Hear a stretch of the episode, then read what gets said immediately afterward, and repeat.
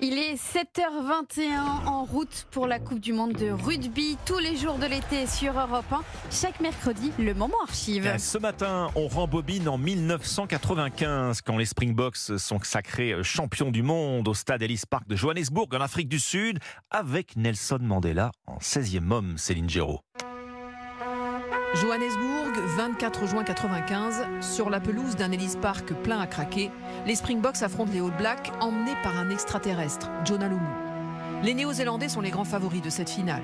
Mais quand Nelson Mandela vient saluer les joueurs avant le coup d'envoi, vêtu du maillot vert à col orange des box, le 15 sud-africain semble soudain habité, indestructible. Pierre Albaladejo est le consultant d'Europe 1 pour cette Coupe du Monde.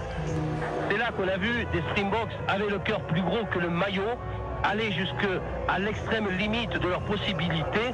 Et c'est ainsi qu'ils ont mis sous l'éteignoir le rugby de rêve que nous avaient offert les Néo-Zélandais tout au long de cette Coupe du Monde.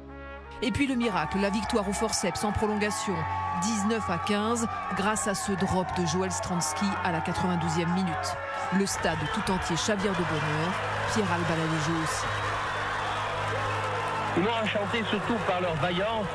Ils se sentaient porteurs d'un message euh, assez fabuleux, celui de représenter euh, tout leur peuple. Ils ont voulu pour tout le monde montrer qu'ils étaient des africaneurs et ils se sont battus avec générosité. Pour ça, chapeau. L'image de ce président noir et du capitaine François Pinard soulevant ensemble le trophée reste l'un des moments les plus forts de l'histoire de la Coupe du Monde, le symbole de l'émergence de la nation arc-en-ciel. Cette nuit du 25 juin 95, la capitale bascule alors dans une douce folie. Le récit d'Alain Acco, l'envoyé spécial d'Europe 1 à Johannesburg. Dès le coup de sifflet final, un vent de folie a traversé le pays. Dans les rues malfamées de Johannesburg, on a croisé des mendiants qui criaient Boca, Boca. Dans le quartier chic, où avait lieu le dîner de clôture de la Coupe du Monde, on a vu des gardiens de parking noirs embrasser des grandes dames un peu coincées de la société africaneur. Image fugitive et étonnante d'un pays enfin réconcilié, au moins pendant quelques heures. Comme si le rugby d'un seul coup avait effacé des siècles de haine et 40 ans d'apartheid.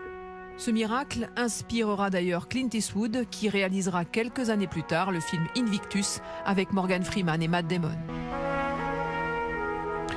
Merci Céline Géraud. La Coupe du Monde de rugby en France, donc c'est dans 51 jours maintenant exactement.